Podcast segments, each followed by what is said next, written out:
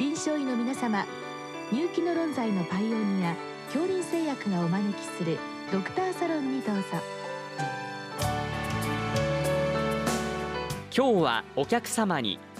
東京医科大学耳鼻咽喉科頭頸部外科講師白井京子さんをお招きしております。サロンドクターは順天堂大学教授池田志学さんです。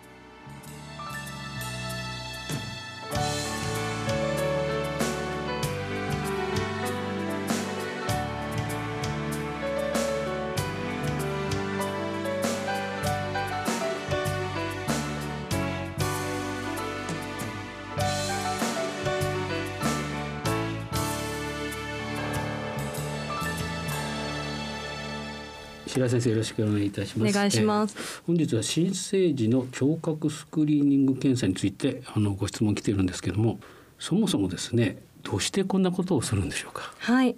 新生児聴覚スクリーニング検査は生まれてすぐみっかからいつか以内ぐらいに聴力、聞こえてるかどうかをスクリーニングでする検査なんですけれども、これ自体背景には難聴を早く診断することで早く補聴器だとか補聴聴覚を補償できるというメリットがあり、早く補聴できると言語発達が遅れないという、まあ、一番は言語につながるので言語獲得が遅れないようにするために早く聴力を検査しようという目的で始まりました。あの背景としてあの以前伺ったのはなんかあの言葉を発するようになった時に普通の言葉じゃないねっていうことで、まあ、難聴っていうんですかね、はい、あの分かるっていうことなんですけども、それよりも前に介入する方がいいということなんでしょうか。そうですね、昔はこういう検査ができなかった時とかなかった時代は、まあ、いっさいを過ぎてから言葉が出ないっていうので、言葉が出ないってことはもしかして聞こえてないんじゃないかって言って難聴の診断がいっさいはんとかそのぐらいであったんですけれども、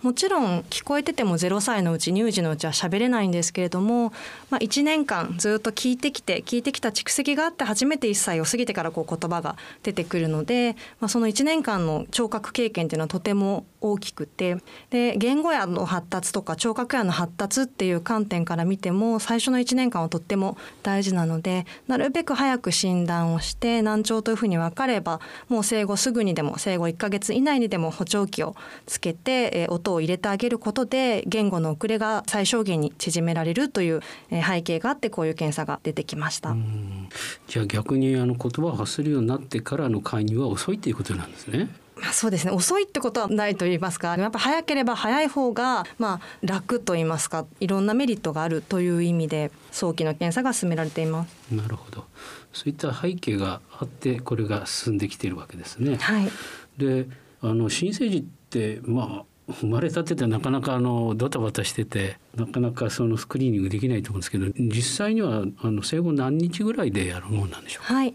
まあ、大体今産科だとかに入院されて出産することが多いと思うんですけれども、入院中にやりたい検査なのでもう生後すぐにでもいいんですけれども、大体みっかからいつか以内にやりましょうというふうに言われています。でもまあ赤ちゃんその泣いたりミルク飲んだり寝たりとかあるんですけど、どんな状態でやるんでしょうか。はい、えっと、この新生児聴覚スクリーニング検査は、まあ、脳波だったりとか聞こえの細胞の反射を見る検査なので赤ちゃんが寝てる状態でやるのが一番いいので、新生児のうちはほとんどの時間寝てることが多いので自然に寝てる時に検査をする、なので特別何かお薬を使って寝かせてやるとかではなくて自然に寝てる時に検査をするという検査になります。じゃあベッドサイドでやるということなんですね。そうですね、はい、どんな機械なんでしょうか。はい、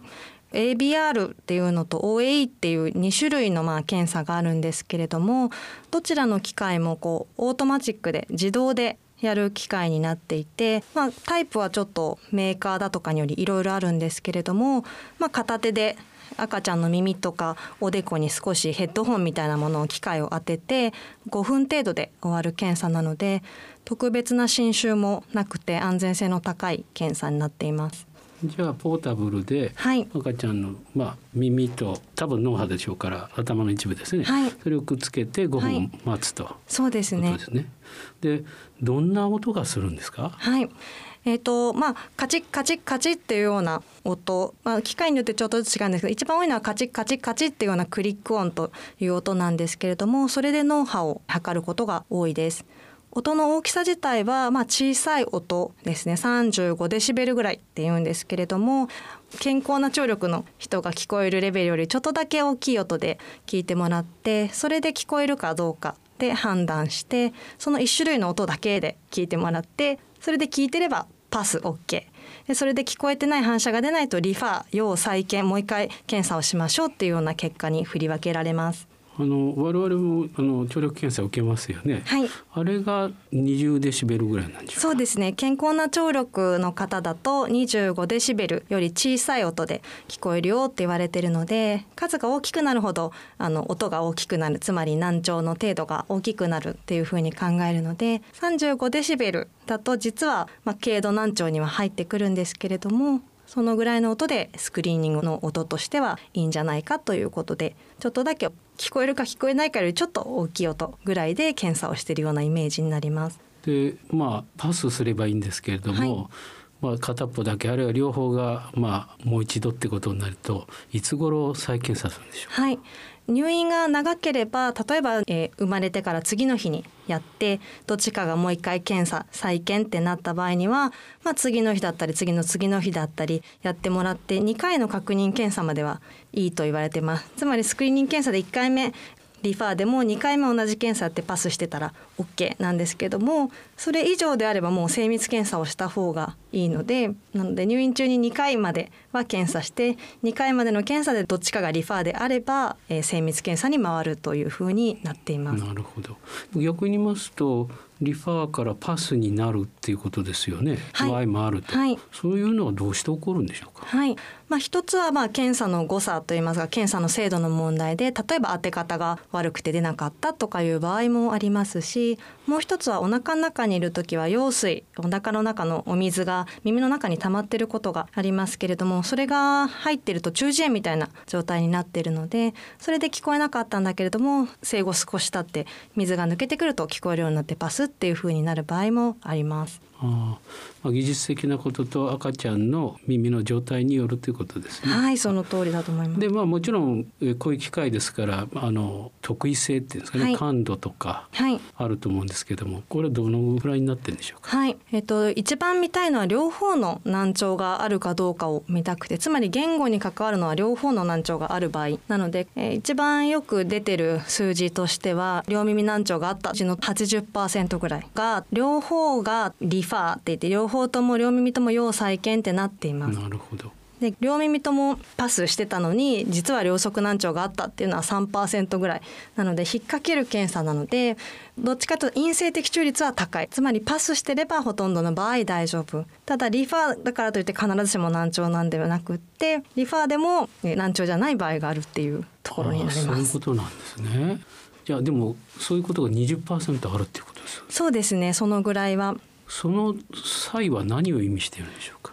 まあ、やっぱりその検査の精度っていう問題もありますし、さっき言ったようなまあ生理的な変化っていう場合もありますので、どうしてもスクリーニング検査なので陰性的中率の方は高くて、こう漏らしてはいけないので、なるべく多く拾って、そこからふるいにかけるっていうことなので、もしリファーでもすぐにそれが難聴を意味しているわけではありませんので、しっかり精密検査を受けていただく、精密検査につなげていただくっていうのがとても大事なことになります。そうですね。でもまあ、ご両親はすごく心配されますよね、はい、両方とも両耳ともリファーリファーになっちゃったら、うん、あーダメかっていう感じになっちゃったと思うんですけども、はい、あのその際にですね、先ほどあのその難聴であってもですね、はい、言語発達を正常化するためになんか最近では方法があると伺ったんですけど、はい、どんなことをやるんでしょうか。はい、えっと、補聴器と人工内耳っていう、こうふたつのものがありまして、なかなか根本的に難聴を治すことはまだ難しい時代ではあるんですけれども、もう早くに補聴器をつけてあげることで言語発達の遅れが最小限にとどめられるっていうのと、あとはその両方の重度難聴、いわゆるローといいますか、全く全然聞こえないっていう方でも、早いうちいっさいを過ぎて早いうちに人工内耳っていう手術を受けて、人工内耳による音を入れていくと、まあ、一見普通に聞こえて一見普通に話せるぐらいまで聴覚を活用することができるっていう、そういう画期的な人工臓器が出てきています。そうですか、すごいですね、はい、でもなんかイメージしてみますと、例えば補聴器にしてもこんな生後いっかげつぐらいの赤ちゃんにこううまくいくものはあるのかなと思うんですけど、はい、そういったものを開発されているんでしょうか。そうですね、今の補聴器はとても小さくて軽くなってきているので、赤ちゃんでもつけていただける、なので乳児の時からつけていただける、もう耳の後ろにかけるだけでつけられるっていうものが出てきています。ああ、そうですか。ちょっとあのお値段の話で申し訳ないですけど、はい、いくらぐらいのものなんでしょうか。そうですね、えっと、補聴器自体はいろんなものがあるんですけれども、えっと、今お子さんには全部女性が出ています。で、昔は身体障害者手帳以外の女性がなかったんですけれども、今は、まあ、東京都では軽中等度難聴でて、軽い難聴、つまり両方の耳がさんじゅうデシベル以上の難聴があれば、軽度難聴でも中ぐらいの難聴でもだいたいじゅうさんまんごせんえんぐらいの女性がおりますので、自己負担はまあいちけたごまんえん以内ぐらいには収まるようになっていると思います。で、まあ、発達とともにやっぱりちょっとずつアジャストしていくっていうことですね。そうですね、ただ、まあ、かなり長くごねんぐらいは使えるものなので。そうなんですか、はい、はあ、それはいいですね。じゃあまたごねん経ってまた変えていくということですね。そうですね。で、先ほどの人工内耳のことなんですけども、はい、ちょっと全く私イメージが湧かないんですけども、いっぺん入れますよね、はい、それはずっとそのままなんでしょう。そうですね、人工内耳は体内部と体外部があるので、全部を埋め込めるわけじゃないんですけども、体内に入れる部分に関しては基本的には一生そのままでいいという設定で作られてます。で、体外機、補聴器みたいなものをつけて、そのセットで聞こえるようになっているんですけれども、その体外の方からエナジーチャージっていうんですかね、そういったこともするんでしょうか。そうですね、えっと、体外機は補聴器と同じような感じなので、まあ、充電式がほとんどなんですけど、うん、充電する必要があって、そこの体外機で拾った音をその体外機で分析して、えー、電気信号にしてマグネットで体内と体外部がつながってるんですけども、うん、そこで電気を送るシステムになってます。じゃあマグネットで電気刺激に変えて、はい、脳内に行くということですね、はい。あ、なるほど。でもいっかいだけ手術だったらなんか負担が少ないなと思ってお伺いしてたんですけど、はい、あの以前ですとあのペースメーカーなんかでも変えてましたよね、はい、ああいうことはもういらなくなったってことですか ね, ね定期的に変える必要はないんですけれども、まだ人工内耳の歴史自体が、まあ、よんじゅうねんに満たないぐらいのものなので、今後ひゃくねんお子さんが生きていくってなると、どこかで再手術は必要になってくるかもしれないです。はい、どうもありがとうございます。ありがとうございます。